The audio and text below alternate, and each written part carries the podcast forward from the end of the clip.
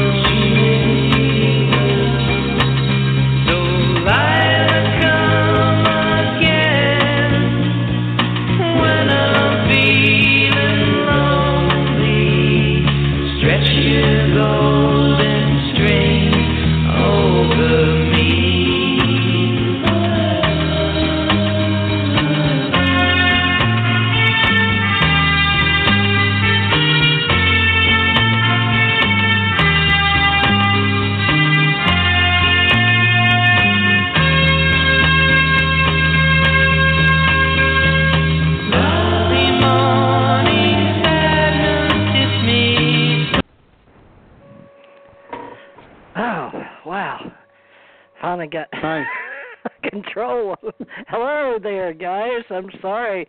I apologize, everybody. Uh, Merrell Fankhauser over in California, that's the guy that wrote, uh, believe it or not, Wipeout. That was him just singing. And uh, I've lost control of my board there for a while, and everything in the music department was off, but so was everything else. And I finally hit it on, and on turned it off, so go figure.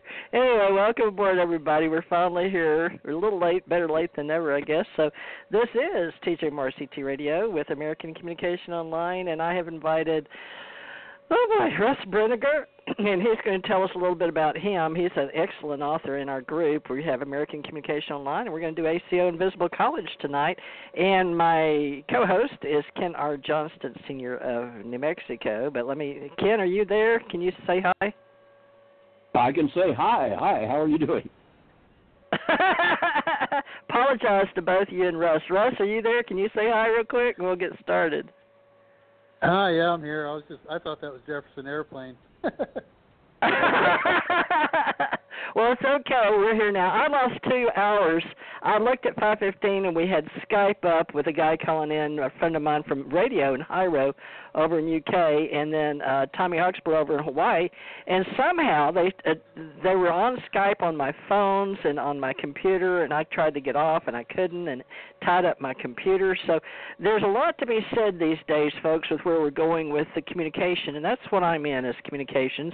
Unlike uh, some people, I'm not as brilliant as when I feel out of control. In other words, we have these contraptions or these things we use these days to communicate, and sometimes we just feel completely out of, uh, I don't know, out of control. I don't know why everything was all connected in places in space and cyberspace, but it, I wasn't. So I was sitting here watching things happen, and I kept, it was funny, Russ and Ken were emailing me on Facebook, or I am and me, and that would come through and knock my studio down again. I'm like, darn, so two or three times I was trying to pull it back up. So everything is connected these days, folks, electronically, whether we want them to be or not.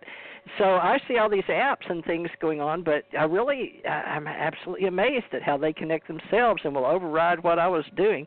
So apparently I need a lot more uh, education on how these things work. So let's get to the great meat of this A S I O Invisible College that is definitely invisible, and that's E T. Ebens, N D E, O B E, Cosmos, Russ Brinegar, Brush, Br- Russ Brinegar, and I hope I'm saying that right, and Ken R. Johnston. Now, uh, Russ, uh, real quickly, let me just let Ken introduce himself. As is normal with most radio shows, is the host. I am Teresa J. Morris, T J. Morris, better known in radio world, and Ken R. Johnston. So, Ken, introduce yourself, and then we'll get Russ to have his bio set up and ready to go, Russ. So, Ken, just give us a quick intro on who you are and why you're here with me. Oh. uh, I guess it's just because I'm very fortunate and very lucky to be here with you. Now, I was going to say, I was one of the four civilian astronauts on the Apollo program with the Grumman Corporation that built the uh, uh, the lunar module and tested the vacuum chamber and helped train the regular NASA astronauts how to fly. They got all the glory, and we got all the glory, but then it was, at the time, it was all to beat the Russians to the moon, and it was all exciting to do that. So now I'm with the team group that are we're trying to get the truth out about what really was going on with the secret space program. All right, that sounds great. Russ Brinegar. I'm going to put Ken's name right up here with mine and yours, T J. Morris and Ken. So Russell Brinegar, is that your full name, Russell? And you want to tell us how much you want people to know about you tonight? Go ahead. Well, it's Russell Scott Brinegar. My middle name's Scott, but you can call me Russ. And you actually pronounced my last name right, Brinegar. That's great.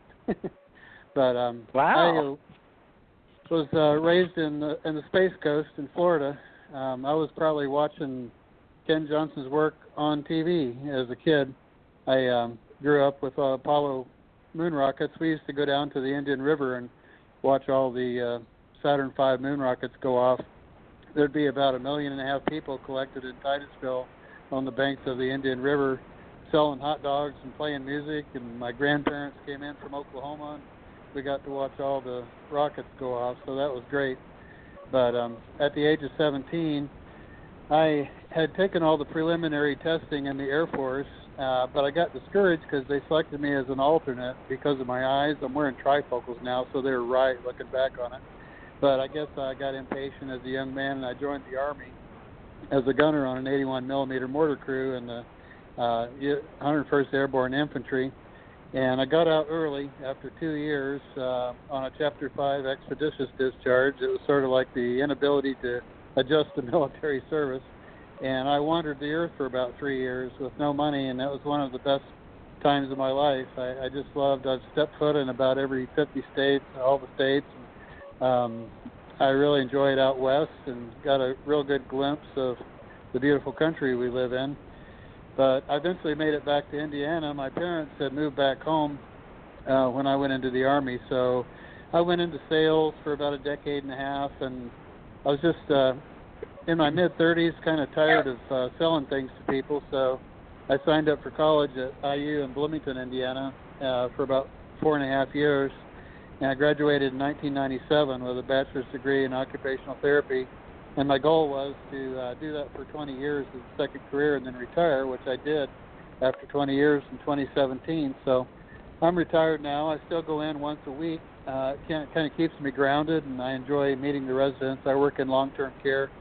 But for the first fifty-four years of my life, I was what you'd call a material reductionist, you know, a hard science guy. I thought that consciousness was an epiphenomenon of the brain. When your brain died, you know, it was an eternity of unconsciousness.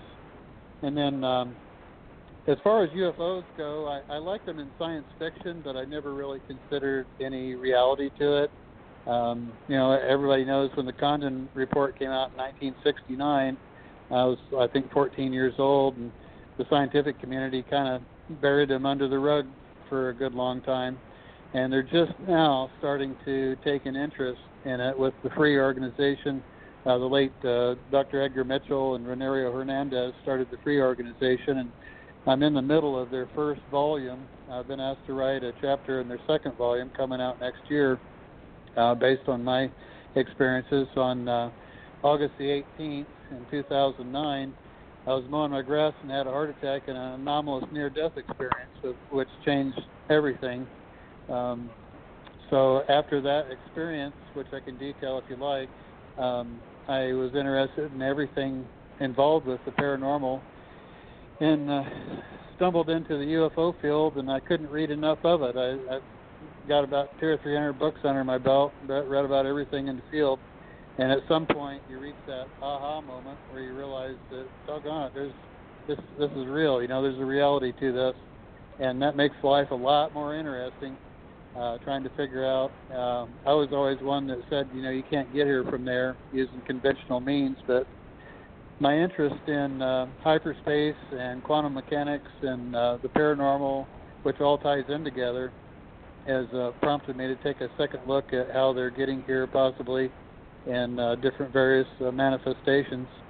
And I've really had a good time. I, I spoke uh, for the first time, I believe I met Ken at the Stargate to the Cosmos last October, and I gave my first live presentation there about uh, my book that I eventually wrote, published in twenty sixteen, called Overlords of the Singularity, The Manipulation of Humankind by Hidden U F O Intelligences and the Quest for Transcendence. And uh, I posted that on Clifford Stone's uh, Facebook page, and Janet Lesson got a hold of me with Aquarian Radio. So since then, uh, I've just been having a blast meeting people in the field and talking on the radio and doing live presentations at various uh, expos. Uh, last October was my first one, and somebody I met there invited me to the Human Origins Conference next March in twenty twenty, so I'll be doing another presentation there on uh, U F Os and the paranormal and near-death experiences and whatnot, so I'm just having fun with it.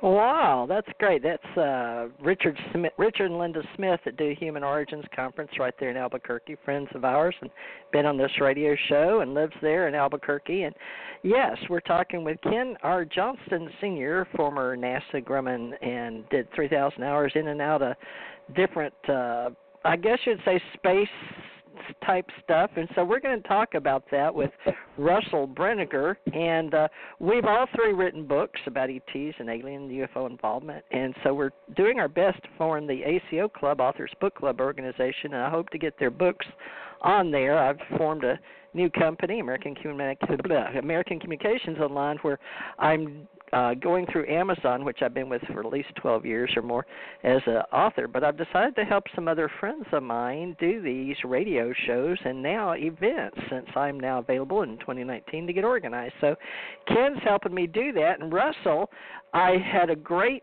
time with him presenting his book. Uh, I guess it was a couple of years ago. I know you'd just written your book, and then uh, I didn't get to meet you, and I apologize, but my daughter's just passed, but she had cancer. So, Russ, I apologize for not meeting you in, in Albuquerque, but I did meet Ken twenty seventeen over here in Mobile, and we're still talking about having something get some kind of get-together. So we're forever learning about trust, how we speak about information and communication to each other, folks, and our group of people. So if you will here, uh, join with us every week. We're going to be building the future of our species with varying levels of consciousness and paranormal experiences. And so we're going to share some of our stories here. And uh, there's some things going on right now in the levels of our human experience. And uh, many people know about the ancient mystery schools and the new origins, or what we call ancient mysteries and new thought teachings. And Russ and Ken are both going through uh, a period of their lives, and, along with me, where we've had out-of-body and near-death experiences. We're looking at past life regressions and how the E B Ns worked on the planet. And uh, if we truly feel like uh, we're experiencing this matrix inside the Uh, reality that we're all creating. So I'd like to talk a little bit about the magical qualities of the human spirit and how we all first got into this. So Ken, uh, you sort of got into the metaphysics, and then I want Russ to address that, because Russ sort of talked about it, and we will talk about uh, E Ts, E B Ns, disclosure, because that's one of your favorite topics. And uh, but real quick, Ken, Ken, can you talk, have you had out-of-body or near-death experiences? I know you died at least once uh at six or something, but let's talk about each of our, we'll, we'll go around the table, let's talk about our near-death experience, or dying and going to the other side. I know you were, what, six when you first passed, Ken? Oh, uh, yeah, no, actually, uh, the first thing that happened, uh, let, real, uh, let me give you a real quick little background. I was uh, I was only two months old when my father died during World War Two as a, uh, uh, a bomber pilot. Anyway, so at the, at the age of... Um, Three, I had uh, a cyst. I was born with a cyst over my left eye, and it had to be removed. And uh, the doctor had, re- uh, during the process of removing it, when I was three years old, my heart stopped be- beating. I stopped breathing. The doctor uh, threw the tools in the air and grabbed me and started giving mouth-to-mouth resuscitation, which he had just been through a training class the week before to how to do it. And by the time they got what they call a pull machine in to, to help, because I swallowed my tongue and all that stuff that goes on, they had me sitting up crying on the edge of the table. Well, by the time I was six, um, I went in and I had the tonsillectomy, and the same doctor said, man, you said you came the closest to staying dead on me than anybody ever did. Now, interesting enough, my two older brothers were looked more olive, light tan olive skin from the Scottish side, by the Johnston clan, and my dad. Uh, with almost black hair, dark, dark brown hair. But here I come along with light blonde hair and um, hazel green eyes, and uh, I didn't look or act at all like uh, my uh, my two older brothers, and never never have. So uh, we're pretty sure that during that period of time that I died, that I, I had a walk-in, and that's who I am today. So that's that's been it. And then there have been a few other incidences that have happened in my life that were uh, so close and. Uh, you, you get to the point where you realize that, you know, you're here for a certain purpose, and once you get your, your timeline straightened out, you can start working on getting it done. And that's that's kind of what brought me in contact with T J. I know that she and I were at the Johnson Space Center at the same time. We probably sat in on one of the meetings with Doctor Wernher von Braun when we were pushing the end of the Apollo program. So um, it's interesting how those of us, that, and I'll use the word chosen, there's a few books written. Thank you. And uh, I want to see the correlation between all of us, right? The correlation. So, folks, that's what I'm trying to do is uh, try to figure out what we three have in common, uh, Ken, with uh, each other. So uh, is there anything else you want to add to that little part before I ask Russ to share his near-death experience? Because we're they're going to sound relatively common, I think. Anything else on your near-death? I Go think ahead. That we hear a little bit more from him, and we'll find that we there's even more where we have in contact. So bring it on. Okay. Go ahead, uh, Russ. It's all yours. Okay. Well, uh, before August the eighteenth, two thousand nine, I was uh, fifty-four years old and working as a rehab manager at a long-term care facility here in Newcastle, Indiana. And um, I uh, had gone home to mow my grass. I had been... I had broken up with a woman about a year previously because uh, we dated for about three years, and she did. She wanted to get married, and I didn't. I'd been uh, married and divorced twice. Well, my second wife actually died. I was kind of done with marriage, you know, so we went our separate ways for about a year. And then uh, on August eighteenth, two thousand nine, I went home at uh, around noon to mow my grass, and I opened up the garage door and got the lawnmower out and started it up. And when I, I went about ten or fifteen steps and was overwhelmed with a form of fatigue that I'd never felt before. And the first thing I thought, being a nice hot August day, was that I was dehydrated. So I just stopped the mower and went inside and, and uh, got a drink of water. And I was feeling a little nauseous, so I turned the air conditioner on and laid down on my bed and kind of flip-flopped around trying to get comfortable. And I started feeling a little bit better. So like a dummy, I thought I wanted to finish up the yard before I went back to work, so I went back out there and pulled the string on the mower again, started it up.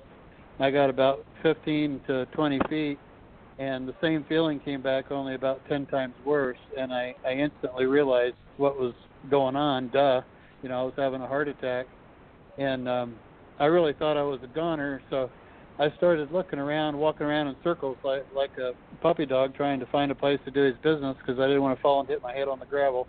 Kind of a silly thing to cross your mind. But I'd always been, uh, sort. I was raised as a fundamentalist Christian, but I got away from that when I actually read the Bible and, and um, discovered that a lot of the stories in the Old Testament were rehashed from Sumer and uh, kind of retold tales from previous cultures. And I guess I considered myself an agnostic, but because I was, uh, I had a curiosity, I was really curious more than anything. I wasn't scared when this was happening. I, I was really sure that I was going to pass away. But it was like um, I get to find out, you know, if there really is anything on the other side because an eternity of unconsciousness isn't anything to really be afraid of. You're not going to know it at all. Uh, so I was just kind of like looking for a place to lay down and die. And um, all of a sudden, it was just like somebody took a remote on a T V and just uh, changed the uh, tint of the whole situation, like uh, alternative uh, perception. And there was no bird singing all of a sudden. There was no sounds of the traffic or anything. And uh, I stood up, and for some reason I was compelled to look in the direction of the sun. So I was just standing there with my left hand on my heart, ready to go. And uh, I got the surprise of my life when uh, various uh, recognizable entities started showing up close to me. And um, it was almost as if I Googled Russ is dying into the fabric of the universe, and then just like on Google, uh, the closest associated links start showing up, and then other associated links start showing up. And the thing that really puzzled me is I had a positive I D in my mind. I recognize it now as a moment of clairsentience, but at the time I didn't know what was going on, and I was really, really puzzled that um, some of the first people to show up in my presence were still living their life here on Earth. That that really baffled me, because if they're if they're still living their life in another town here on Earth, how can this etheric part of them be here with me now, ready to welcome me to the other side? And I eventually, after uh, many books and uh, studying, I realized I think what, what that was all about. But um, the thing that was conveyed to me almost uh, in, in an automatic uh, download was that I had a choice to make. Uh, basically what they told me collectively in my mind was that they were more than willing to help me, you know, cross the veil to the other side. But are you sure you want to go right now, because life on Earth is sort of precious? You may have more that you want to do. And I just thought about it for a few minutes, and uh, I thought to myself real quick, wouldn't it be cool knowing that there is life on the other side of the veil and uh, recognizable entities to associate with, and a lot going on on the other side, uh, to have that knowledge here on Earth and, and keep living a physical life a little bit longer? So I just made a snap decision to go ahead and live with, with that uh, knowledge. And the strangest part of all was amongst those en- entities that were close to me to welcome me to the other side of the veil was a version of myself that I had not recognized existed before. It was almost like everything good in me, uh, uh, benevolent and kind, was extracted and projected in the form of some sort of uh, light being. Um, but I was pretty awed by that, to realize that I are I already have an aspect of myself on the other side in another dimension, and this life seems to be, I guess, some sort of an information feed to it. And um, eventually I would get into a lot of uh, explanations about that with the simulation hypothesis and David Chalmers' uh, matrix hypothesis. But but anyway, I decided to live, so I went in and I got my keys. I drove myself to the hospital because I knew I wasn't going to die, because I just made that choice and had an encounter with otherworldly beings. And um, I, I just parked my car at the front door and walked in with the keys in my hand and told them I was having a heart attack, and Uh, if they would park my car kindly and, and bring my keys to wherever they take me. So they put me in a wheelchair and put me in a room, and uh, hear morphine, and the doctor comes over and he says, yeah, you're having a, a heart attack, and we're not really set up to deal with it here. We've got to put you in an ambulance about forty minutes up to um, Ball Hospital in Muncie. And first thing I thought of was, oh boy, I get an ambulance ride. I always wanted to see what that was like. And when they wheeled me outside the hospital into the ambulance, the sun hit my face, and I was just filled again with that warm feeling that um, this isn't the only life that there is, that there's life waiting for us on the other side when we pass. And I thought of my friends and uh, loved ones that were so kind to me in that situation, and I thought of them all the way up to the hospital. And um, there was a, two A M Ts in the ambulance. One was a guy who's about in his fifties, and then there's another younger woman. They both kept looking up at the monitor, and I, I I felt sorry for them that they were worried that they were going to lose me. So I told them a story about the previous weekend and me getting stung on the ankle by a bee, and uh, the older gentleman said under his breath, uh, he'll think bee sting when he gets to that cath lab. And I just laid there thinking, I wonder what he meant by that. Well, I found out, because when we went up to Ball Hospital in the uh, in the emergency room, the doctors were standing there, and they said they could either do a quadruple bypass or try a couple of stents to see how that worked. And I said, well, I don't know really the ramifications of uh, anything about that, so tell me real quick. So in about thirty seconds, they told me, and I made up my mind, and I, I said, I'll take the stent. And uh, so I got to watch them actually put the two stents in the back of my heart, and uh, that was really cool. I didn't think it was going to make it because it looked like a hose that you would twist. I mean, it was the artery was completely shut off, uh, but this little bitty uh, jangling uh, Chinese handcuff-like device went up there and popped the artery back open. But I learned what the guy meant about the bee sting because when they put the needle in your femoral artery, uh, they've got you on uh, some type of sedation where you know it hurts, but you don't care. And uh, I remember, uh, oh, that's what he meant. But as they wheeled me out of there, um, one of the people that showed up for me in my yard as I was dying was the woman that I had been estranged from for about a year.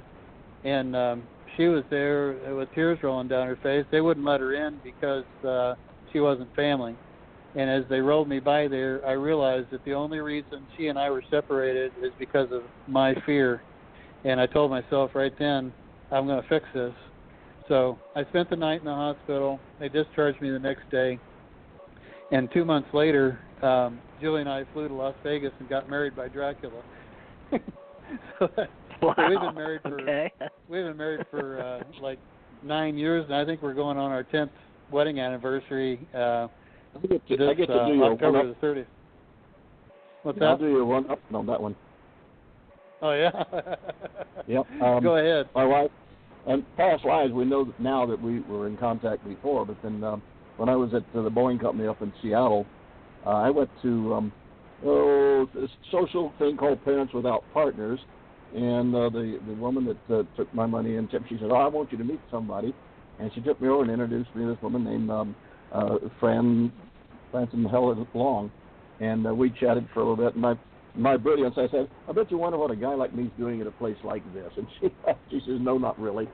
So, anyway, a month and a half later, we were married, one and a half months, and uh, she left being the, the administrative assistant to the vice president of the uh, branch of Boeing Company, doing great well. And she left all of that and brought two little girls. We went to California, to Vandenberg Air Force Base, to work on missiles and everything else. So, well, we only knew each other for a month and a half when we got married. We've been married now for thirty-seven years. Wow, congratulations. Yeah, for both of you, just staying married, period, because I'm, I've lived through all my husbands, many of them, so that's part of my reality. Now, we're talking about how to build a new reality with our time, space, and measurement of who, what, when, where, why, how, sometimes how many, and sometimes how much in our civilian and military complex combined lives with the way that we have set up this structure. Now, the one thing that I've heard that all three of us were military. Now, is that correct? Because I was Navy. I haven't talked about my near death, but we'll get into at least the dates or the times or something on me because I want to get your stories down. And uh, mine's been on here for years with T J M R C two Radio, but I'll go over the date or something about it. But uh, now, Ken, you're a Marine. And NASA yep. and Grumman. And, uh, Russ, you were Army, and I was Navy. But weren't you Army? Did you, is that what yes, you said, or Air Force? Army. I okay. Was, I was Army, but uh, in my own case, just about everything in my psyche uh, rebelled against everything military. I've been an anti-military activist for the rest of my life since I got out of there because I realized uh, what the program really was was to train you to, and desensitize you to other human beings. Uh, to where you would accept an order to go kill total strangers, and I was not going to do that. I mean, I just, I, I don't even care what the ramifications of that were or what people thought of me. Uh, so I, I had originally signed up for four years, but I got out after two years, and I felt like, uh, you know, I started life out as a failure as a soldier, so I just uh, kind of wandered the earth for two or three years. And that was, uh, looking back on it, that was the, one of the best periods of time in my life. Because I lived perfectly fine without money. Um, people ask me how I ate, and I just say, well, you know. And it was uh, when you really open yourself up to the magic of the universe like that and just uh, take no thought to your life, uh, really magical things happen. I mean, I'd have people drop me off, and, uh, you know, I'd find a couple dollars on the ground, or they'd, I'd be one block from a, a free meal place or a men's shelter or or somebody would stop by and say, hey, you want to come stay at my house? I mean, it was really magical, all the things that happened, but I, I never heard for a place to sleep or anything to eat, and I got to see all the states, and I, I had my time to myself, and I met some of the most interesting people in the various uh, city parks of all places, because uh, there's people who are really, really smart who just don't, uh, they're not psychologically compatible with the whole nine to five working routine, and but they've got their little routine of their daily life down pat. Like in Berkeley, uh, there was a free box where you could get a, a, a free set of donated clothes every day. The pool opened up to street people so you could take a shower, and the Berkeley Catholic worker had a trailer in the city park that served a meal at four o'clock. So uh, I got quite familiar with that population, and uh, found out that once a year they, they meet at a state forest every year. It's called the Rainbow Family, uh, Family Gatherings, and I, I did several of those uh, every year. In fact, I may go up to Minnesota this July, and, and it's been about thirty years since I've been to one, but I think it'd be kind of fun, um, where there's everybody that travels on the road, you know, with, with no money or anything, uh, they get together, and, and some of the people who would be considered bums on the street are some of the most highly respected, intelligent, well-organized people. They might put the kitchen together. Uh, they might do this or that for various uh, groups of people, and uh, they go from having no status to having high status in this little bubble of the subculture. So I, I met the Hare Krishna people. I almost joined the Hare Krishnas back in nineteen seventy-five. Um, over the years, I heard there was a, a Krishna city called New Vrindavan in West Virginia, and that's that's on my bucket list to go visit if it's still around. There's about six hundred Krishna families living there uh, who work all day. They play their music and they dance and they try to achieve Krishna consciousness. And looking back on it at the time, I thought they were kind of nowhere in life. You know, it's like you really need to quit this and make something of yourself. But looking back on it, there were some very highly developed, spiritually oriented people who knew that the that it was all an illusion anyway. So they just kind of renounced it all like a monk. And uh, they live a, a happy life of music and dancing every day. So, and raising their family. They do marry and, and, and have children. So, uh, but they live wow. in family. And uh, so it's a really interesting lifestyle that uh, possibly missed out on. But I I still uh, feel a, a spiritual connection with the Krishna people. Uh, in California, there was various Krishna temples where you could go. And um, in the Christian missionaries, you had to listen to a sermon to get a bologna sandwich, and in the, uh, the Christian temples, bribe you with a bologna sandwich. Yeah. That's funny. Yeah. Wow, the, uh, what we do for spirit. yeah, in the Christian temple, you got to dance for about an hour to uh, the uh, harmonium and uh, the tabla music. You know, so I, I would dance with them for about an hour, and they served something called prasadam, which is a sugary rice dish. So I much preferred the uh, Krishna temples over the missionaries. But, yeah, I eventually got my act together, and I you know, had a career in sales, and then I got into occupational therapy, and I, I was really glad to have the transition from selling things to people to just uh, focusing on helping them. Uh, our clients have lost their independence with dressing, grooming, bathing, toileting, or feeding in some fashion or another. Maybe they broke their hip or had a stroke, and our job is to get them back independent and send them home if we can. But if not, you know, uh, let them arrive at their maximum level of function so that they can stay comfortably in the facility and take care of themselves as much as possible. But I, I really enjoyed twenty-two years of that profession, and I feel really privileged and honored to have met the uh, uh, people that I have as clients in, in the last couple of decades. So I made a good selection wow. for my particular psychology. But ever since I had the near-death experience in oh nine, uh, I've been uh, just obsessed with this idea of what the heck happened to me. You know, who who were these people that showed up, and how that, how could that happen? And um, I started out reading a lot about other people's near-death experience, like uh, even Alexander, uh, the Proof of Heaven guy, the neurosurgeon that was brain dead for a while. There's absolutely no brain activity, and he had this wonderful experience and met some people in his experience that was confirmed when they brought him back to life as being a real experience. And um, then I ran into Doctor Kenneth Ring in the Omega Project, and he connected near-death experiences to alien abductions, and that kind of puzzled really? Me. I haven't yeah. heard that. Doctor, I know you're very well read, and you've, you've done extensive yeah, doc, research. Yeah, mm-hmm. I mean, it, I had to buy bookcase after bookcase at Walmart. The cashiers got to know me, and so you buying some more books. Huh? So I get them on eBay, you know, for used, and uh, I just blew through all of them. You know, Jacques Vallée, uh, uh, Timothy Good. Uh, I really am a fan of John Keel's work. I, I've collected mm-hmm. all the. Uh, there's a guy I'm actually Facebook friends with, Andrew Colvin. He put a, together a bunch of wonderful audiobook collections of John Keel's work from the sixties in various magazines that he worked for, but he's got uh, The Outer Limits of the Twilight Zone, Flying Saucer to the Center of Your Mind, The Perspicacious Percipient, uh, The Mothman Prophecies, and a really wonderful book called The Eighth Tower.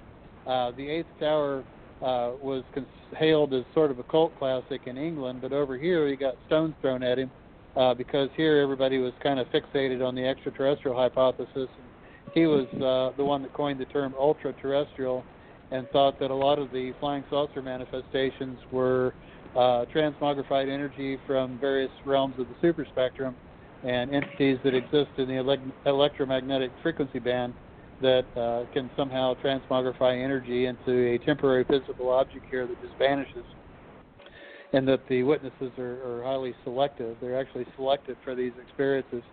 But what I noticed in the early U F O writers from Jacques Vallée to John Keel was they all uh, concluded, after it was all said and done, that, uh, like Jacques Vallée said, that uh, the U F Os were a control mechanism for humanity. And um, then Keel, actually in the Eighth Tower, postulated that there might even be an alien machine somewhere on Earth that was producing what we call paranormal experiences uh, left over from an ancient advanced civilization trying to recreate their super science. And what... Uh, And even Jim, Jim Mars made, made a mention of that right before he died, that he thought, thought maybe the uh, antediluvian civilization that existed prior to the Younger Dryas impact event of twelve thousand nine hundred twenty years ago uh, that created a globally connected inter uh, megalithic society, um, that maybe they had a piece of technology here on Earth that was guiding humanity towards greater uh, technology so that they could recreate their former glory and the technology that they had. Uh, Keel even speculates that maybe the uh, Kaaba that the uh, Islamic people have over in Mecca, the little meteorite that they venerate uh, on their Hajj journeys, uh, might have some uh, alien artificial intelligence to it. Who knows? Scientists kind of write the Kaaba off as a uh, just a meteorite that fell to the ground. But if you dig into it, there's a lot of literature about uh, uh, the stone having certain powers and stuff. So it's all really interesting. You get into the The ghosts. I, I spent the night in a haunted house and saw guys with uh, E V P equipment, electronic voice phenomena, and um, the whole group subculture of people in the United States that are out actively hunting ghosts. And my take on ghosts is they happen, but I, I don't know if you can go out looking for them. You know, it's like uh, they just there's kind of an overlap of frequencies. Like sometimes when you change the channel on a television, you can kind of see a ghostly image or something. Well, the ghosts that people are reporting, I think, are sort of a frequency overlap like that that happened sort of like a lightning strike. But uh, whether you can go out actually looking for ghosts or to communicate with ghosts, I'm still uncertain about that. But I, I keep an open mind on it. So one of the well, uh, I'd like to mention I... our. Oh, go ahead. Finish go ahead. Finish that statement. I was, I was just going to say of, um, of the. Uh, go ahead. Of the many types of ghosts that are in the literature, the etheric revenant is probably the most pertinent to the U F O phenomena, because the etheric revenant is thought to uh, use biological material from the three-dimensional realm to create manifestations, uh, you know, blood, soft tissue, things like that, in order to transmogrify that into a, a, basically an apport of some t- sort. But, yeah, go ahead. What were you going to say? Well, the Ebens, uh, I, I was going to ask you if you were familiar with the twenty-eight million year cycle, or uh, back when I worked with my husband uh, during the Reagan years, uh, I was wondering if you studied any of uh, Linda Moulton Howe as a uh, master's in communications, but she got on uh, a jag and very in-depth uh, studying the cattle mutilations and E T involvement, or possibly uh, whatever. But did you follow the track? Because she got a letter uh, handed to her by Rick Doty, who is a person of interest in my life at this point, or a friend on Facebook, if you want to be nice about it. That we're all friends and we're all trying to figure out our own stories. But uh, that's the, one of the tracks. I was wondering if you, in your book, now, people, we like I, I mentioned on our uh, description, where you're all writers of books in our authors club. And uh, Ken wrote Ken's Moon, and Russ, Russell Scott Brinegar wrote Overlords of the Singularity. Very thick book, very extensive research. He's an excellent research. Uh, Overlords of the Singularity, but mine is Alien U F O Contact, and before my husband died, we wrote Roswell U F O Encounters. So uh, Janet got hold of my book, and that's how I've wound up with Ken and Russ, so I have to give kudos where kudos are due, because like he said, Janet found him on Clifford Stone, a friend of ours on Facebook. We're all friends in social media. But what I'm asking is, uh, Russ, if you have tracked the story from uh, Reagan forward. On the uh, March two thousand one, uh, my husband was at Camp David with President Reagan, and uh, we we follow up on the Robert O'Dean uh, paperwork that uh, with the Allied Command. Do you follow in your research? Did you yeah, follow it, Robert it all ties or Bob together. Dean? Yeah, there's a, a group of material called the Blue Planet Project where. Um, They, they have a lot of interesting material about William Casey uh, and uh, basically briefing President Reagan about Roswell and about various E T populations. And that was right before he kind of went nutty and went uh, total, total tilt into the Star Wars program. I guess his briefing spooked him. And, um, you know, of course, Grant Cameron and presidential U F O dot com, he's uh, spent about forty years trying to figure out which presidents knew how much, if any, and uh, he has recently changed paradigms from the extraterrestrial hypothesis to more of an interdimensional thing. He's gone from nuts and bolts to consciousness, so it's uh, kudos to him for being open-minded enough to do that, because um, I think that with the free organization and the studies that are being done, uh, consciousness itself does have a big interplay into the U F O phenomena itself.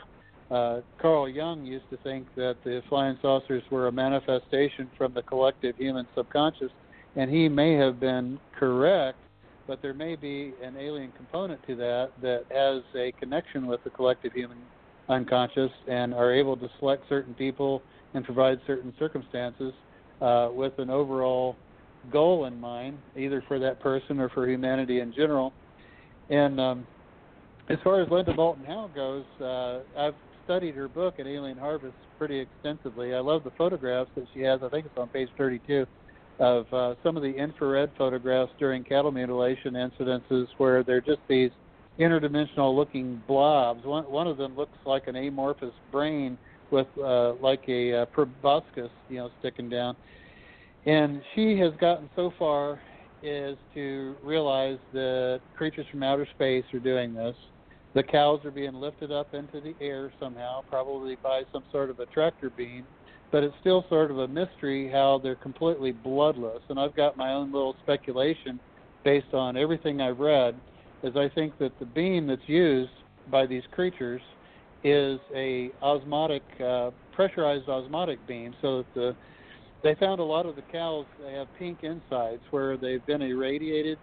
And I think when they're irradiated and the tissue goes soft, the blood is extracted through the skin, through osmosis, up into a bladder or into a plasma body, into the creature above that's got sort of like tentacles coming down.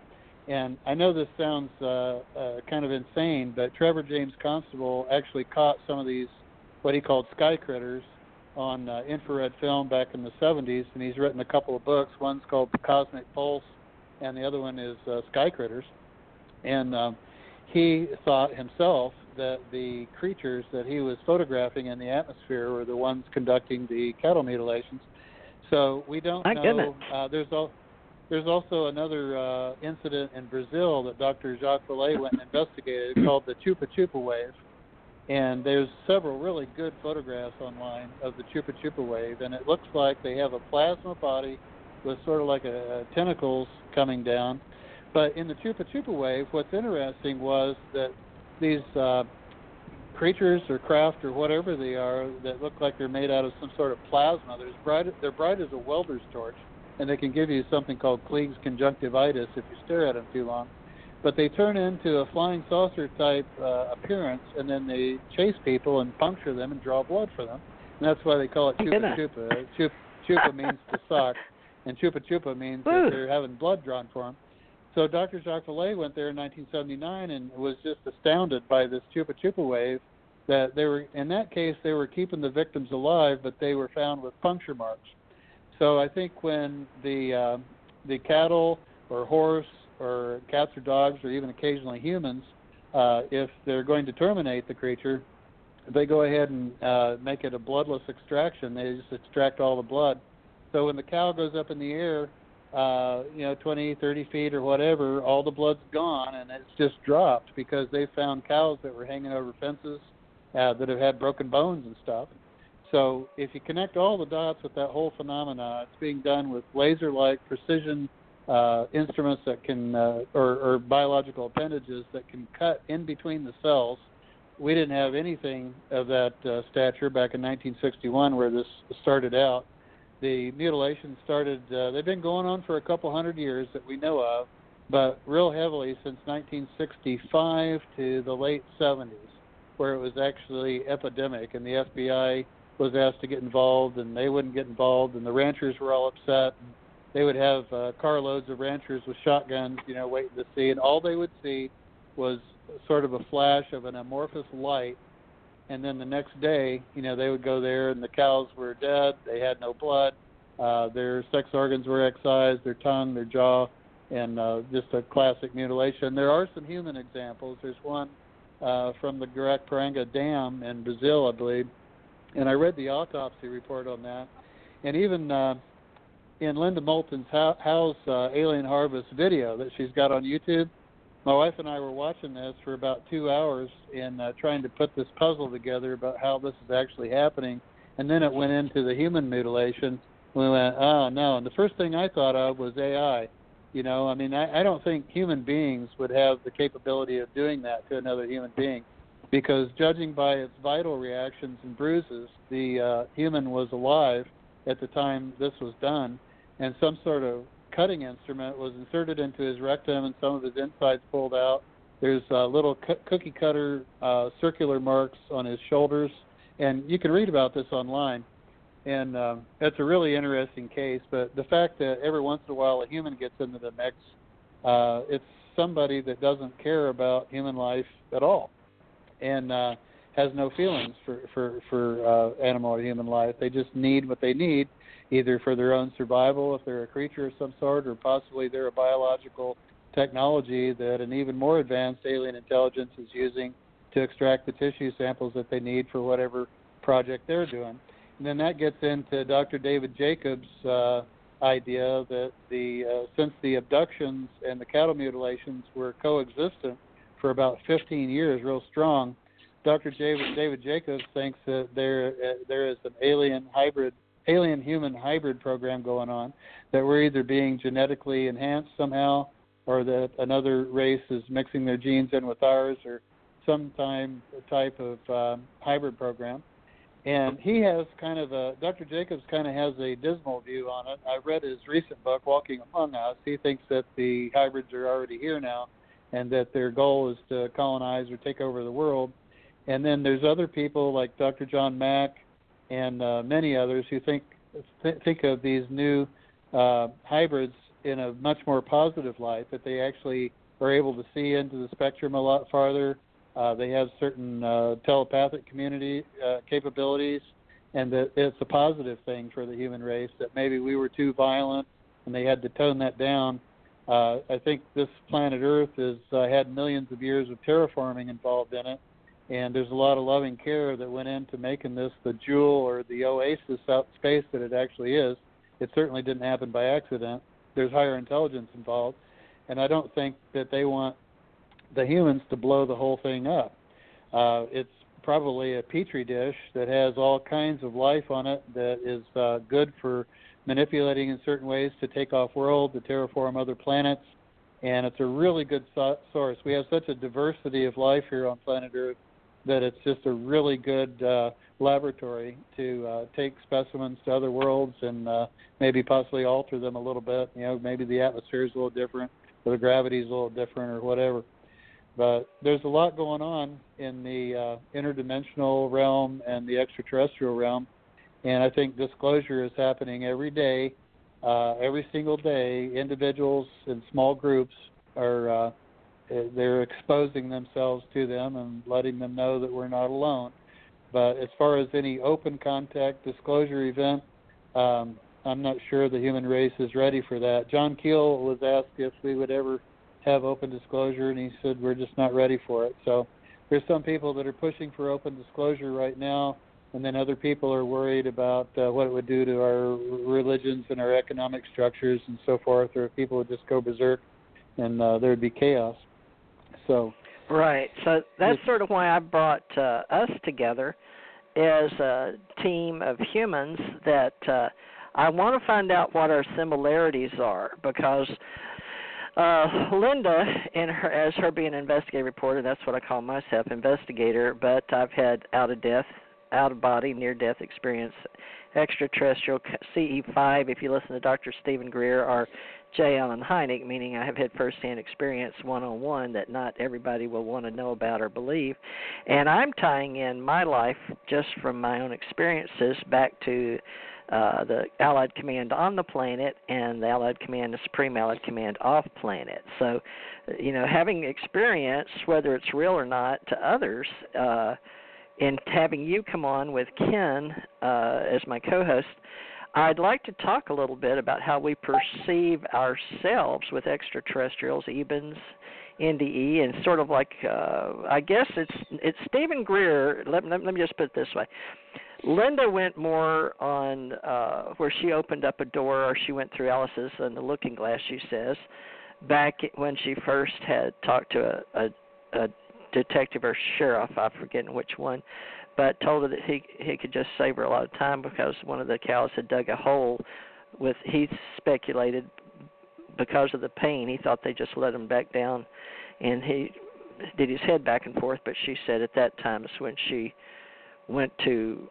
She really, he just said it's people, you know, people off planet or uh, aliens off planet. But she changed with that two and a half hour drive back to Littleton, Colorado, thinking about what he said and seeing all the pictures. So I'm sure you saw that in her book, Alien Harvest and yes. whatever. But you can hear about that. But it changes us. And my near-death experience and out of body when I had hepatitis, that's sort of common, I guess. If I had blood drawn out of my body in the second grade, and then that's in my books. And then when I started with U F O Digest, when I came out in two thousand seven, but then again when I had placenta previa with my fourth daughter, that she just died and passed.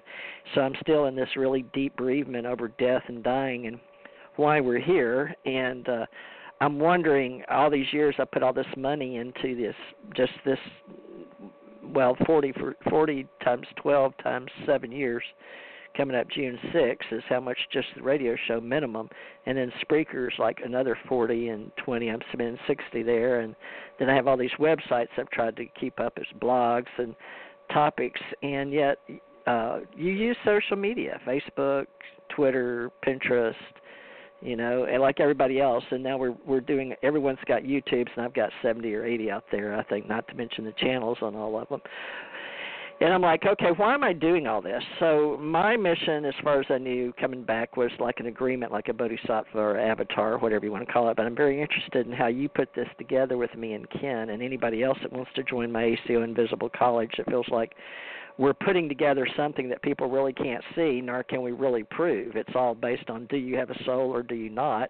Now, the E B Ns, allegedly, now I can't prove this. I'm going on what Linda Moulton Howe shared with uh, others, is at the particular time that she got the letter from Rick Doty, where I'm picking up one of my trains of thought, is where my husband and I came in, nineteen eighty to ninety-three.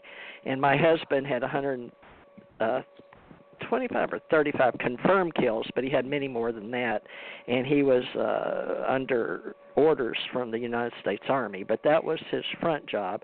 But he was actually undercover C I A, and they finally put him in S two division over in Europe.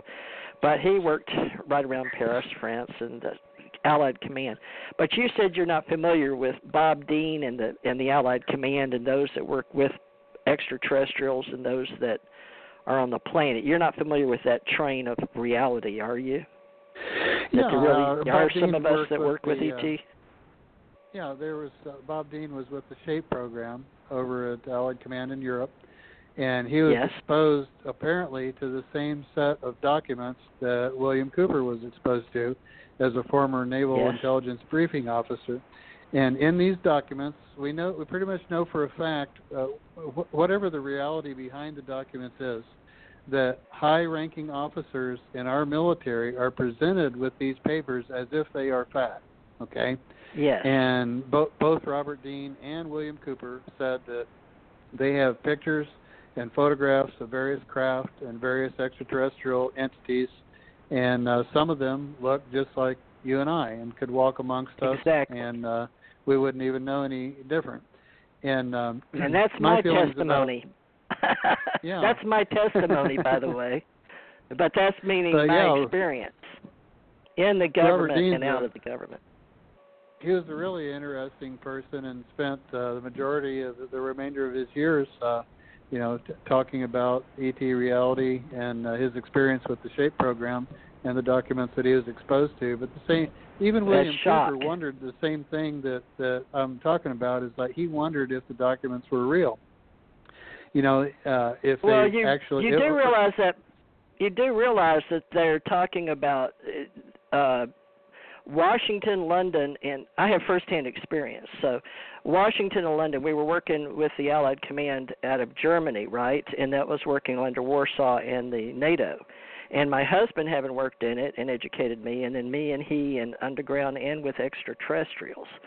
So for years we've been talking about this on this T J. Morris E T Radio, but yet it doesn't get disseminated.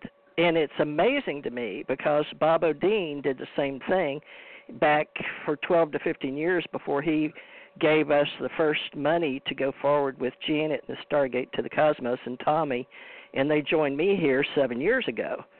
So I don't know if you're familiar with our history or how we became the Allied Command, or on planet or off. So this is fun having you here because you are such a researcher, and I think you left off your book with Doctor Stephen Greer. There's Stanton Friedman, nineteen thirty-four dash, the dash, and we're talking about my dash now, and Doctor Stephen Greer, nineteen fifty-five dash. Now, I know Stanton. I was on the phone when we chose Doctor Stephen Greer, some of us, in a program that I imagine most people don't even know exists. So I'm at the nineteen fifty-one dash in there, and then Ken being chose for the space program, astronaut, and then you. So the one thing we, I'm trying to find out is we all have something in common in the dash between it, but you've got Stanton Friedman, Stephen Greer, and then I, I'm expecting the next book to have you, me, and Ken in it. between, between there and the epilogue. So that's why I've, I've invited you here, and I'm really excited to have you here. But we've got to fill in that. So you you don't really understand all of the knowledge that Bob Dean shared with this the score. Well, with what he did. Uh, did you I, did you ever hear him speak about how he came up, upon the program or on the uh, his boss? Decided he wasn't going to get the information on the E T, so they did their own right. investigation. Are you familiar with that?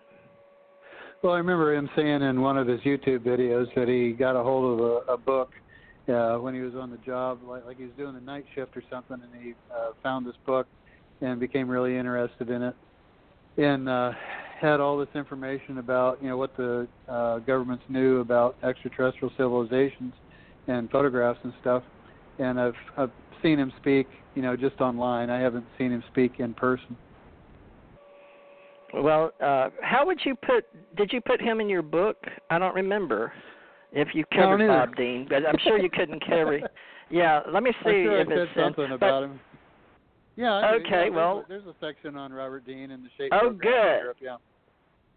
Okay, awesome. Well, I'd like, to, with me, you, and Ken, to pick up if you would play with us. Now, I've asked Ken to help me with the Allied Command on Earth, and where we use civilian and military, and the three of us would be considered veterans. whether you like it or not, you're still a veteran because you've got two years in uniform. You went through boot camp, and maybe we're all through program, maybe we're not on this planet. Now, here's the, the conundrum. Do you, could we be our souls? I say we have souls, and we're doing our own soul's journey.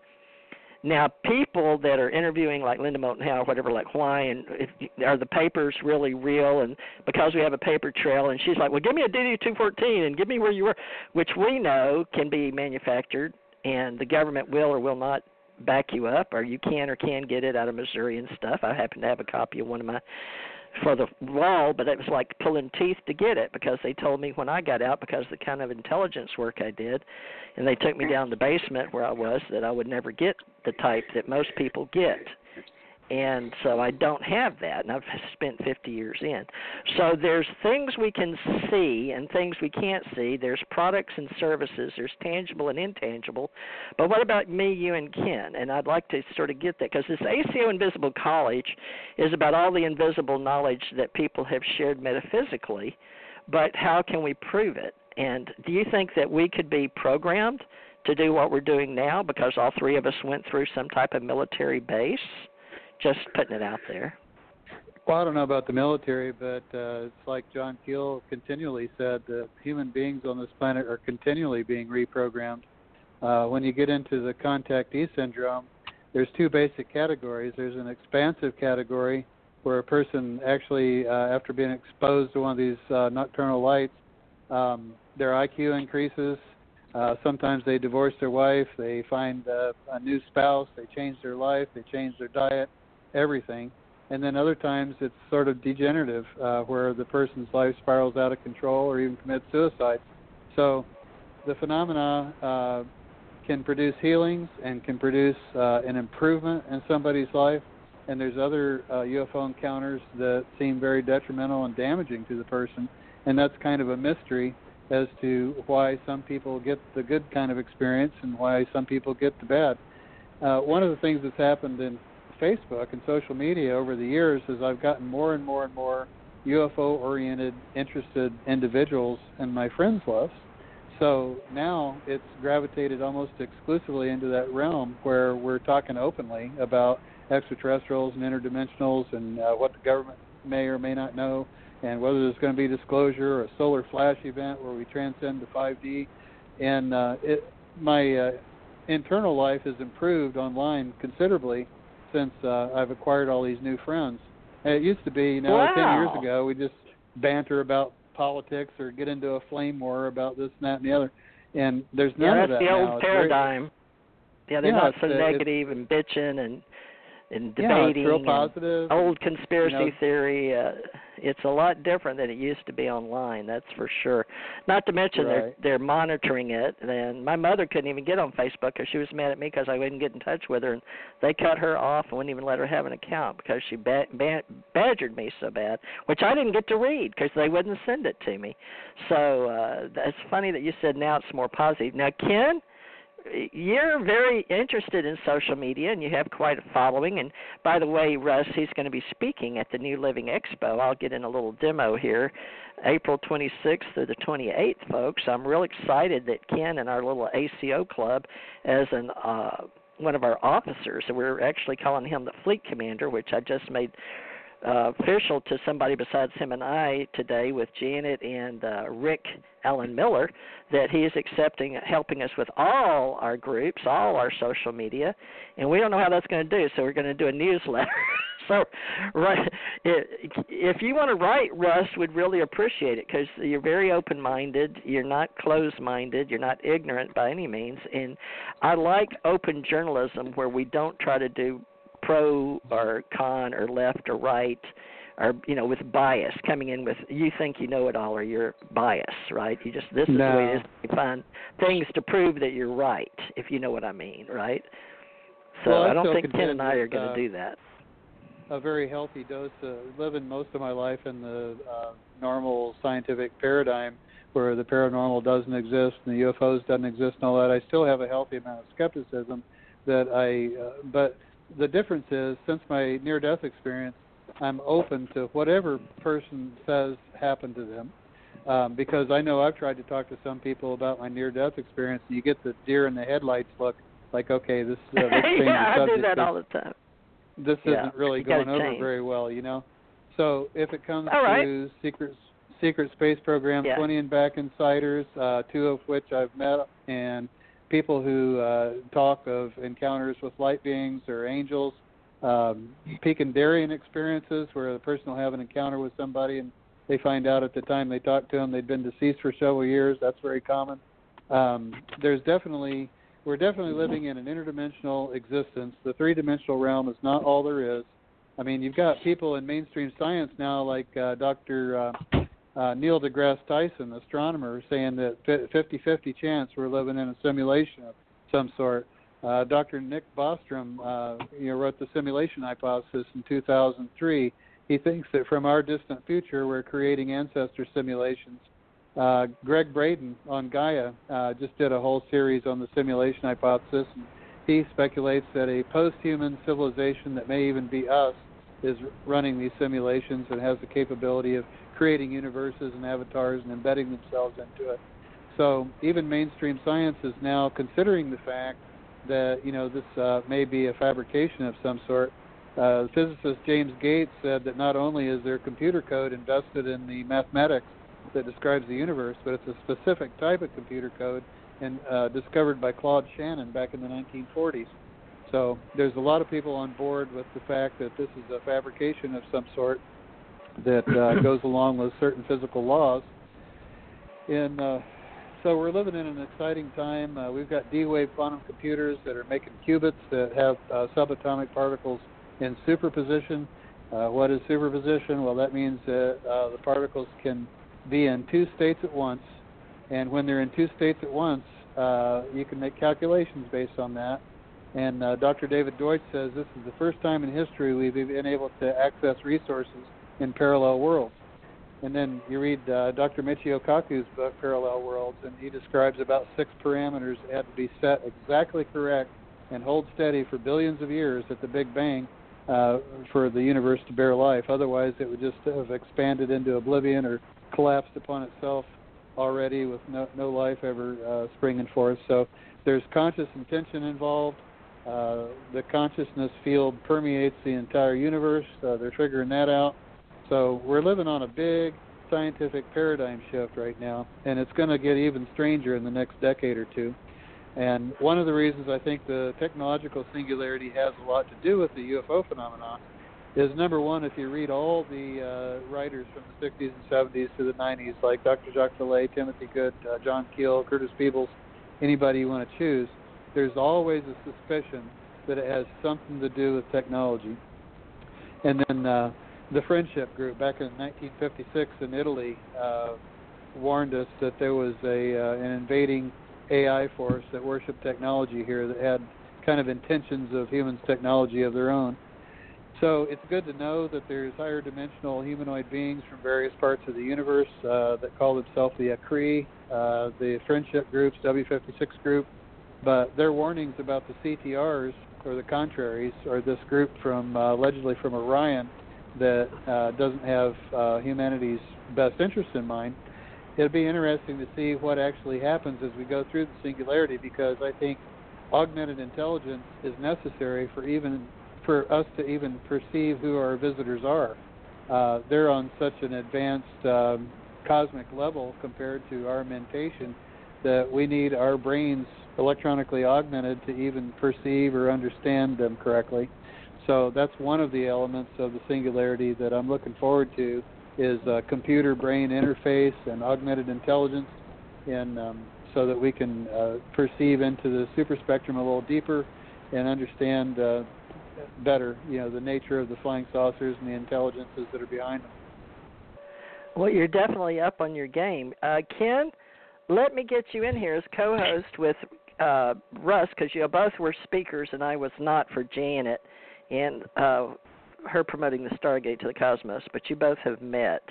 Uh, Russ, do you, do you, you said you met Ken, but Ken is going to be speaking now. Is there any way, Russ, you could get back with Ken on... Ken, I would love for you to promote the three of us and our groups of people coming forth, but I don't know what we're going to be doing except explaining how social media has changed. But the singularity, Ken, you're going to be talking of two parts. They've got you speaking on uh, this Ken's Moon, your book with all the pictures, and then they've got you on your uh, second book, which is your past life regression, which is a big part of MUFON. They have the nuts and bolts people of MUFON and investigators of the sightings, and then they have with Kathy Marden and the Experiencers Research Team that she started. Kathy is the uh, niece of Bill, Bar, Betty and Barney Hill. But with Russ on here, and we've only, we've only got about fifteen minutes left because I had thirty minutes lost on this one, but we can invite Russ back next Tuesday if he's familiar. Ken, would you like to talk to him at all about how you could help others by seeing both the spiritual or the metaphysical with the U F O? Because I, there needs to be some kind of bridge between your two books, and I'm not sure how that presentation's going to go, but I'm excited for you, Ken. I'm just glad I'm not you. Well, the feeling goes both ways, I'm for sure. Um, now, the, of course, the, the first book, uh, Ken's Moon, is the, uh, an autobiography that gets it all the way up to um, what I accomplished during the Apollo programs and who to make contacts with, and uh, and ended with just a little bit about um, what actually was going on that took me decades, a couple of decades after uh, leaving the uh, space program in nineteen eighty, to realize that there was a secret space program going on, and that um, being able to take a look at what I had in my archive, rec- uh, pictures and things like that, and going back and looking at it, saying, oh my gosh, all this time I've just been looking at, you know, the, the, the lunar dirt or looking at the command module, but down here in orbit, looking down on the lunar surface, there's a, a whole base right there, and all you have to do is just enlarge it a little bit, and you can see them. That, as well as then getting uh, into the hypnotic regression, along with uh, Doctor Stasha Lesson, uh, to um, open up some of the memories that I had lost, and it, even part of it uh, in, in my childhood. So we kind of touched on it there, and Rustin, I think you kind of um, touched on a little bit. We, either in this time loop or what have you, are here for particular purposes, and it's either to educate and to to learn more for ourselves, but then and part of that comes about by uh, being able to do your research and find out. Most people, as you've said, they'll, they'll say you, you know, you're you're wacko if you believe in anything extraterrestrials and this and what have you.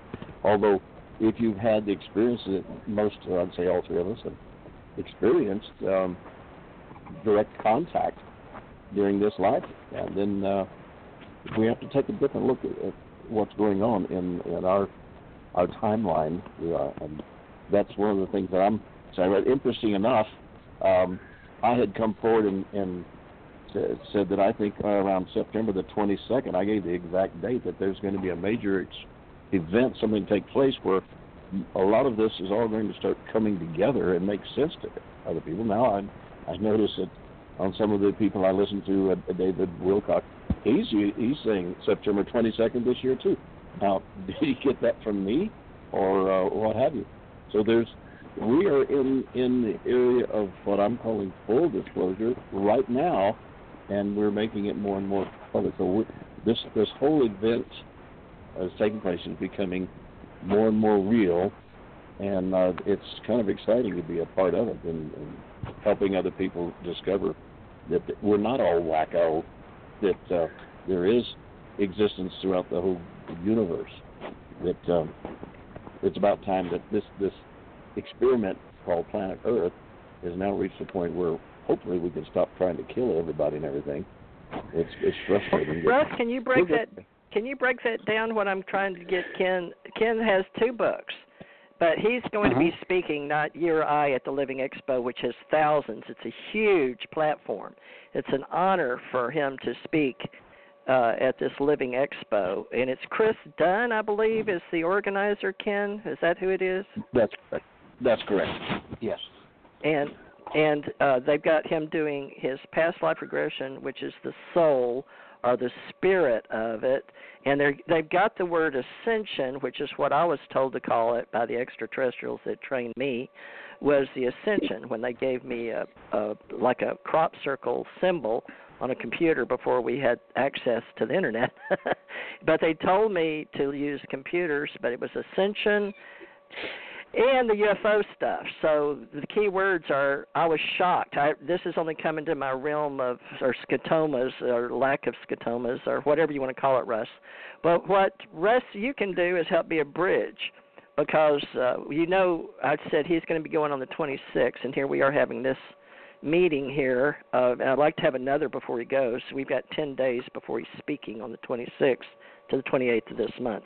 But, Russ, is there a way you can sort of do a, a small, uh, I don't know what you would call it, like a blurb for him to put the two, because that's what they're doing with MUFON. They're putting the, in, and you you can help look at this because you're an excellent researcher, on how they're pulling in the mind, the consciousness, the soul, the E R T, the experiencers research teams with Kathy Marden on their team, MUFON, versus ours, which we're all independent contractors. We're our independent agents and consultants with A C O. You know, we're A C O Association, more integrative medicine, more metaphysical, more spiritual, and U F O Association, which is really, really old, but uh, I started it with, with George Feiler and Stanton Friedman, which were both uh, people that said, please don't forget our work and working with us. And, you know, I was talking to Stan back when he was writing books, but he and I never got one done, but I put a couple of his things in mine. But you see what I'm trying to do? I'm trying to bridge, like I tried to do with Ken and Richard, or, well, George Feiler and him, like uh, I do a Power of Three, with you, Russ, and Uh, Ken here. Uh, what would be your part? Can you bring us together here, Russ? You know what I'm saying? How do you bring it together? Well, I'm not really sure what you're asking. I, I, you've mentioned uh, what we all three had in common, and I would say the near-death experiences and the knowledge that this world isn't all there is, that when you physically pass, uh, you find yourself waking up, just like you wake up in the morning from a dream. When your body dies, mm-hmm. you just find yourself in this other reality, and you go, oh, okay. It's a it's a realm that you're very familiar with, and uh, that's probably why Steve Jobs, when he was passing, went, oh, wow, oh, wow. You know, it's like there is something after this. Uh, so right. This is not the end, but we have that in common. We have an interest in uh, the U F O phenomena and E Ts and uh, interdimensionals, and how it may tie in with Earth's religions, and it's a deep, that's quite a deep subject uh, because there's a deep ancient history with uh, intervention in various places, both genetically and uh, spiritually. So one of them, uh, you know, would be uh, between Homo, Homo erectus walked the Earth for almost two million years, and they only had one piece of technology, and that told, tells me that there was uh, no competition amongst them, because it's the competition and the one-upsmanship that, that perpetrates an improvement in technology, because you're always looking for a, a device to kill your neighbor with better before they get you. It's out of fear. And if they just had a bifaced axe for two million years, that tells me that they were peaceful and uh, traveled around in little clans. But somewhere along the line, uh, the ends of uh, chromosome number two, called the telomeres, were fused, and the uh, overlapping code was expertly deleted. So there's definitely an E T intervention point between Homo erectus and Homo sapiens. So that's something that the three of us have in common, is ancient history, a uh, possible lost chapter in human civilization, our galactic heritage, possibly from Lyra or wherever, uh, based on certain channeled information. I'm not somebody that uh, expects perfection from channeled material, because it's coming through a human brain. And anything that comes through a human brain is going to be imperfect. But just like uh, it doesn't matter, it's true. It doesn't what they matter can hold. If, you, if you're reading fiction or nonfiction, if you're reading it as a reader, uh, you're only going to accept what resonates with you. So it doesn't matter if it's fiction or nonfiction or anything in between. If if an idea comes to you based on your reading that means something to you internally, you're going to assimilate it and keep it and, and make it a part of your being, no matter where it came from. Um, there's several channeled works that I have a real affinity for. Uh, number one would be the Urantia book, and the other would be uh, the Oaspi Bible, and the other one would be uh, the Prism of Lyra, or the um, the uh, Law of One, the raw material. I found that just an excellent source of information about the different densities. And the interesting thing about the Law of One material is that it correlates with Doctor Nick Bostrom's idea about the running ancestor simulations from the distant future, because the raw material says each one of us has a sixth density higher self uh, that exists in what we would call the distant future. And this higher self of ours is trying to uh, go from sixth to seventh density, which is the cosmic to the uh, cosmic, the portal to the cosmic supermind. And it's needing um, the lessons that we're learning here in this lifetime uh, to enable it to go forward itself. So we're all actually in service to our higher selves. And then you get into the idea that this uh, life of mine might not be the only person living on Earth or possibly another planet that's providing an information feed for the higher self that I met on August eighteenth of two thousand nine. So I know this being exists. I know it's me. But there may also be other souls that are uh, like a group soul complex that are feeding information into this this uh, higher entity. So uh, we're at a unique point in history right now where the science is connecting with metaphysics, and uh, quantum mechanics is intersecting with consciousness, and it's all coming together. And there's a lot to learn, and that's why, you know, when I listen to somebody's testimony, whether it's on T V or in person, I, I try not to judge at all. And I just file it away. Maybe I can use it as a later date. Maybe it'll connect a dot, you know, with somebody in the future. Um, and then, then I'll know that person was telling the truth. For example, uh, right now I'm trying to learn a lot about time and how time operates. And um, oh, yeah. Phys- I get, there, what'd you think of that guy Italian- I gave you, uh, Anthony Peake? Did you like him? I haven't looked in. At I all? haven't looked into him yet. Oh, you didn't? No, I haven't looked into him. Okay. Yet. Well, no. In a relationship with our intimate selves, right? An interrelationship with uh, what we're doing here with the abduction scenario or the higher self scenario. But yeah, you're right. Now, a lot of people use the Law of One in the raw material. Who was the original writer of that in your mind's eye? Because uh, David Wilcock uses it over and over again. If you're familiar with David Wilcock. Well, it was uh, an engineer, um, David Elkins. Uh, they wrote another book called The Secrets of the U F Os that's really, really good. But Carla Ruckert, back in nineteen eighty-one, was the actual channel, and uh, they portrayed themselves as having uh, an existence in Egypt, uh, the creators of the pyramids. They created them by thought, and, uh, you know, who knows? Some, some of it resonates, and some of it's like, I'm not so sure about that. The, the, uh, right. Whoever Each the soul was. resonates on various frequencies. Would you agree or disagree? Oh, yeah, definitely. And that's that's the comforting thing about passing from here is you're going to be around people that are of a similar level of advancement to you. You know, I've noticed that just in this life. When I buy a Volkswagen, all of a sudden everybody I know has a Volkswagen. Uh, I shaved my head, and all of a sudden I was, I was at a table in a restaurant, and every guy around me had a shaved head. You know, it's like there's this law of attraction going on both physically and spiritually, where you're always kind of like in the same boat with the other people. And it's no different when you pass. It's like uh, everybody advances at their own speed, and when your body dies, you just find yourself around familiar beings that uh, you know accept you in a loving way. May come back. Yeah, may come back. May not. Yeah. Listen.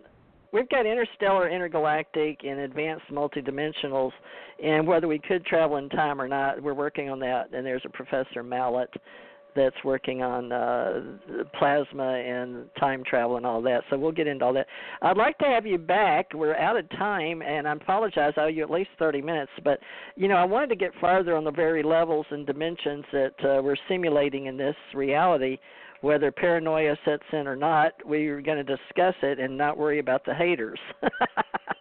So I'd like to, I'd like to have you back uh, if you'd care to, as a caregiver, and make sure that we list you and uh, in the at least in the A C O with your integrative medicine and you as a caregiver and working in the medical field and helping people. So you're definitely, I guess with my star seeds, you'd be a light worker and truth seeker as well. So we have light workers and truth seekers. But have you had a chance to look at A C O Association at all? Just putting yourself, I mean, I know you're in social media with me, but have you had a no, chance to look at my blog? No, you mentioned a couple things blog? today through uh, Facebook Messenger that I need to look up. I need to look up Anthony Peake and the A O C yeah, and all that. I'm, not, I'm unfamiliar with it. So. Okay, I started the U F O Association separate, but it's really, really old. But uh, it was back in the day. But, you know, people changed, and I I shut and flattened down a lot of my websites, over one hundred seventy-five, I think, from the beginning and inception of time when I used computers before, you know, we had uh, the military and the DARPA, and we had Sun Systems, and then we went to Wing. But it was way back, I, Fortran, COBOL, and then all that in the government. But now I was told to use computers and do communications, so I feel like I'm doing what I'm doing.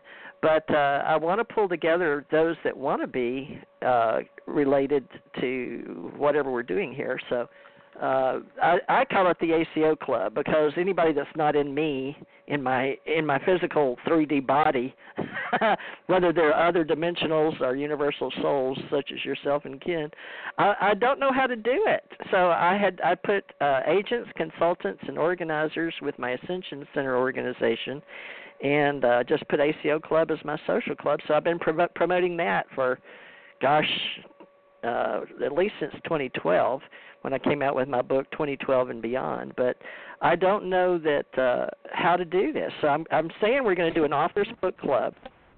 So I'd like to put your book on that in Ken's and uh, hopefully move forward with the A C O Club. But I don't know. A lot of people don't want to join other people, but they do free social media and stuff. And I'm trying to grandfather in those that are friends of mine. So I, I, I guess, Russ, would you be considered a friend of mine, even though we're just social media and radio? Well, yeah, sure. I mean, feel free to call me personally anytime. You know, you can fill me in on what you're doing and, you know, figure something out. Okay. Well, I've asked Ken to sort of help me with all these social media groups, because we've got so many thousands of people that consider themselves my friends, and I don't know how to do this the next level. So uh, just consider it, the bridge that we're talking about between, well, the two books that Ken's wrote. You know, there's a lot of past life regression, physical therapy, and I like uh, consciousness and working on neuro and, and soul and the spirit part, and Tommy likes to concentrate on the spiritual aspects and the soul, and uh, he's done a lot of work on world uh, information and, uh, I guess, theology. So uh, let me just real quick mention to you, Russ, that uh, I liked the way that Bob O'Dean, he separated. He knew he was his historian, and he had theology, and he did history, literature, geology, mythology, theology, science, and philosophy. And I finally wrote that down. He said he wasn't a prophet or preacher or proselyting, but, you know, he did believe alien civilizations exist, and that was my message, that they do, and we're moving forward together with communication. So I was considered a communication officer in this life. So if you can help me get from Bob O'Dean to this and use the A C O Club, I'd really appreciate it. And I've asked Ken to help us. So, uh, Ken, do you, is it okay if Russ gets in touch with you on Facebook? Are y'all friends already, Russ? Do you know? I'm not sure. I'd have to check. It might be. I, I probably friend it, two or three people, or I accept just about every request, except when I go there and I find it's just like selfies from girls. I don't know what they're up to, but I don't have any interest in that, so I just delete them. But if they're a real person oh. and they've got they've got posts that show that they have an internal life and they're interested in things, I always accept their friendship. So if, if Ken had sent me a friend request, I'm sure I accepted it. But, you know, after tonight we can be, sure. Okay, Ken, could you look up Russell Brinegar, and maybe we can get Russ, because Russ is highly intelligent, very deep researcher. And, Russ, would you consider yourself, like we consider ourselves metaphysicians? You know, you look for these titles to help do your tag words for social media, but I'm trying to bring friends together in a social club, but I'm looking for tag words and how to get them to come together oh. for learning and trust. But are well, you a metaphysician since, or no? Since oh nine, I just consider myself a, a student. You know, I I, yeah, uh, well, I, I feel like uh, that that day that that happened to me, I accepted that we live in an interdimensional reality, but I'm not quite sure, you know, what to make of that. And I've spent a lot of time in the last decade since this happened of um, reading about what other people think about it and kind of filing it away. And I find that the near-death experiences are very common. It, I found out through the literature that it's very common to have been presented with a choice, whether to move on or to stay here. That happens to a lot of people. So those types of things are very confirming. you know, when you have a weird experience that just doesn't even fall into your paradigm of reality like I had, uh, I you, know you want to know if there's if, if there's other people that have experienced the same thing. And I've got into the scientific aspect of the ketamine theories and all the uh, the poo-poo, the woo-woo, you know, everything about it. So I I just I, I consider myself a student of the of the metaphysical worlds and a, stu- a student as of late of, of quantum mechanics. I ran into an Italian physicist named Carlo Rovelli, and um, it started out, I bought a book by a, a futurist, a Russian futurist named Alex Volokhov. He wrote a book called The Scintillect Hypothesis, and it's really information rich. I, it's about a three hundred some page book, and I've only made it to about one hundred page one twenty because I got sidetracked with three audio books by Carlo Rovelli, who explains how time works. And that has actually opened me up to some of these stories about the twenty and back programs and all that, because he confirms that there is such a thing as a temporal time loop where you can come back right to where you start. So here's uh, one of the cutting-edge physicists that are kind of making a scientific avenue of feasibility for a story that I listened to and, you know, I kind of filed away because it was beyond my personal experience. But these days, even if somebody tells me something that happened to them that, that doesn't fit in with my current paradigm of reality, I don't chuck it. I mean, I just I just file it away in, in, in a file somewhere and, and uh, try, try well, to use it if I can later on. I've got Tommy on here. Excuse me, I can't talk. I'm, uh, Tommy, you want to say hi to Russ because we're at the end of this session. Go ahead, say hi. Well, gr- greetings. Hi, I've been listening all the while. Uh, I, I try to let her deal with what she wants to talk about. I mean, I'm a little bit uh, open about a lot of things. I mean, I had so much experience in my life as well. So uh, I think we can create something like the way T J's describing it. We each have to find how we're going to put ourselves into the puzzle to make it one puzzle, to make it fit right and work right. I just feel we need a little bit of this and a little bit of that. Uh, T J's trying to make it like we all talk about the same thing, and it's really hard because we can only talk about our – well, I only can talk about my experiences. I won't talk about anybody else's. So what you learned and worked through in life is a benefit, and each one of us has that part which we need to talk about. And I think that's how we can create the perfect picture in what, what T J's trying to put together. So it, it's been a pleasure. I listened to you. Uh, I enjoyed the show. Yeah, nice meeting you, Tommy. Uh, like I said, I, I'm on my fifth book. I I give my first two books away to anybody who wants to read them. I'm not into making money on this planet right now. I'm more into bringing out the truth, my truth, what I experienced and I could prove, myself at least. But I always give a person an option. You could always, if it's important, you could prove it to yourself, and that's all that matters. It's funny you should yeah, say that because bottom line. I'm not into it for money either. In fact, I was saying earlier in the conversation, I, I was happiest when I didn't have any money. I always got a sense of relief when the last dollar left my pocket. I I think I must be from some world like Star Trek, you know, where they don't use money because I've always yeah, you just get credit.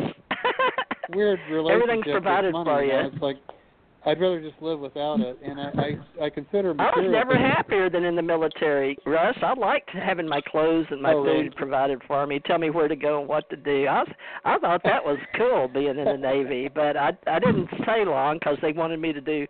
You know, they I I quit. Uh, well, they came, they had the C I A lady come and do my files for me in Hawaii. So, they apparently the C I A bought my contract from the Navy, is the way I was told. So I guess they did.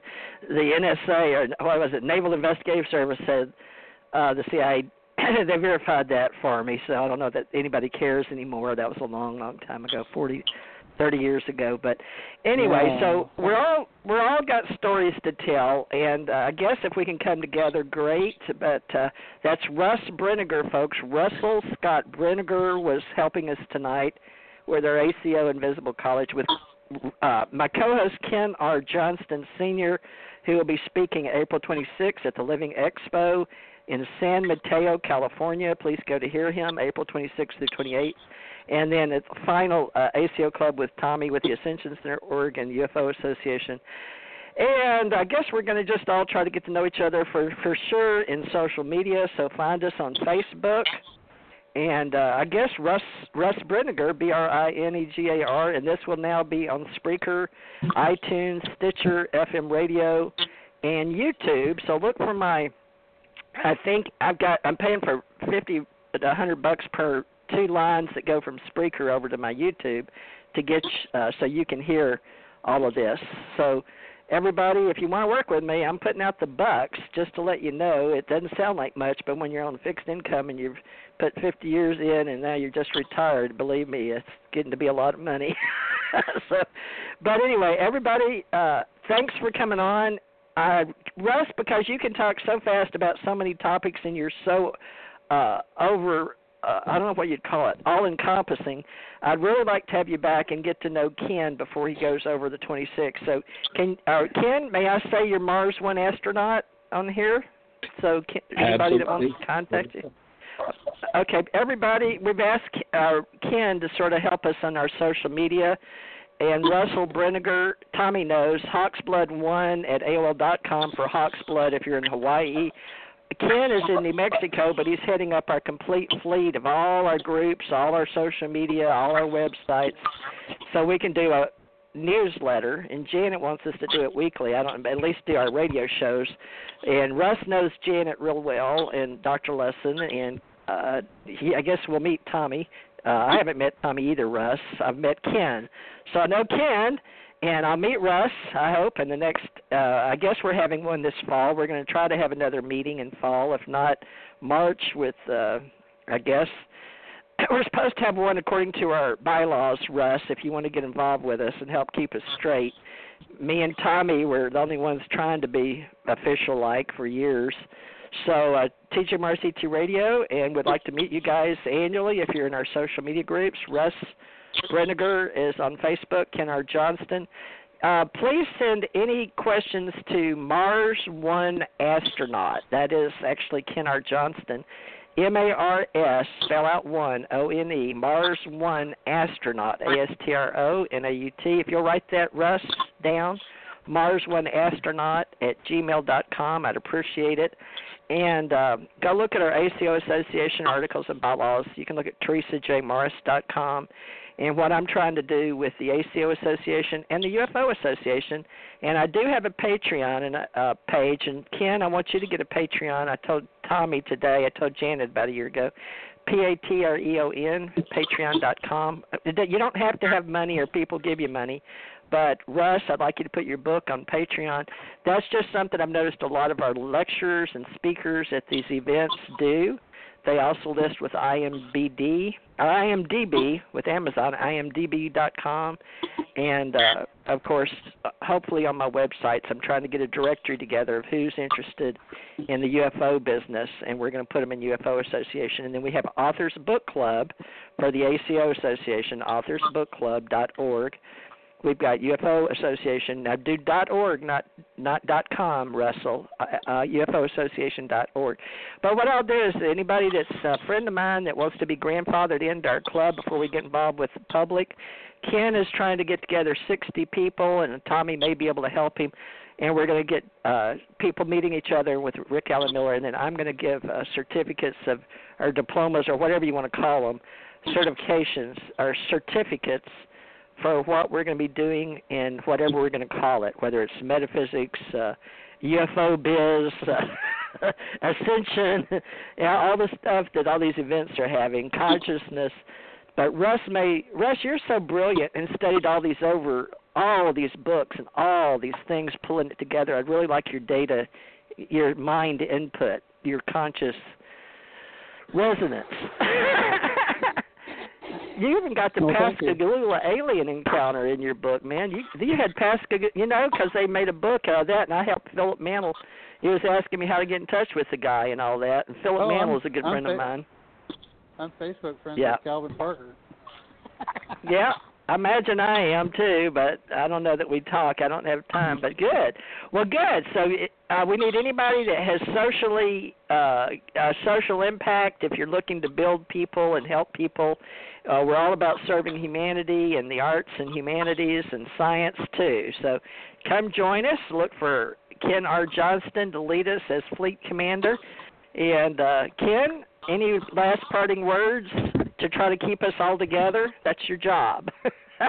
um, just stay tuned, and we'll we'll keep keep moving forward. And that's that's great to meet you, Russ. And uh, look forward yeah. to us all working together as a team. That's well all we can do. Okay. Friday then, Ken. Right? We're going to do Friday. Uh, so, that's, Russ, that's the latest plan for me. That'll work. Okay, Fridays and Tuesdays for right now, folks. And then, Tommy, if y'all want to do Spiritual Sunday, we can meet here Sunday. So, uh, Russ, you want to talk about spiritual stuff, get with Tommy and me on Sunday. So, thank you, Russ. You're, we, we definitely want to have you back. Thank you for last minute and showing up tonight. That was excellent. Appreciate your help. Okay, thanks for having me on. Can we have you back? Can we have you back, yeah. you think, sometime? Yeah, yeah, sure. Like awesome. Next Tuesday or something. Awesome. Well, keep Tuesday yeah. available then. All right, folks. Love Just, and light. Uh, Thank you, Ken. Text me or message me. All right. You bet. Bye-bye. Thank you for co-hosting. Thank you, Tommy. We'll see you Sunday. All right. Good night, everybody. Talk to you later. Good night, everybody. All right.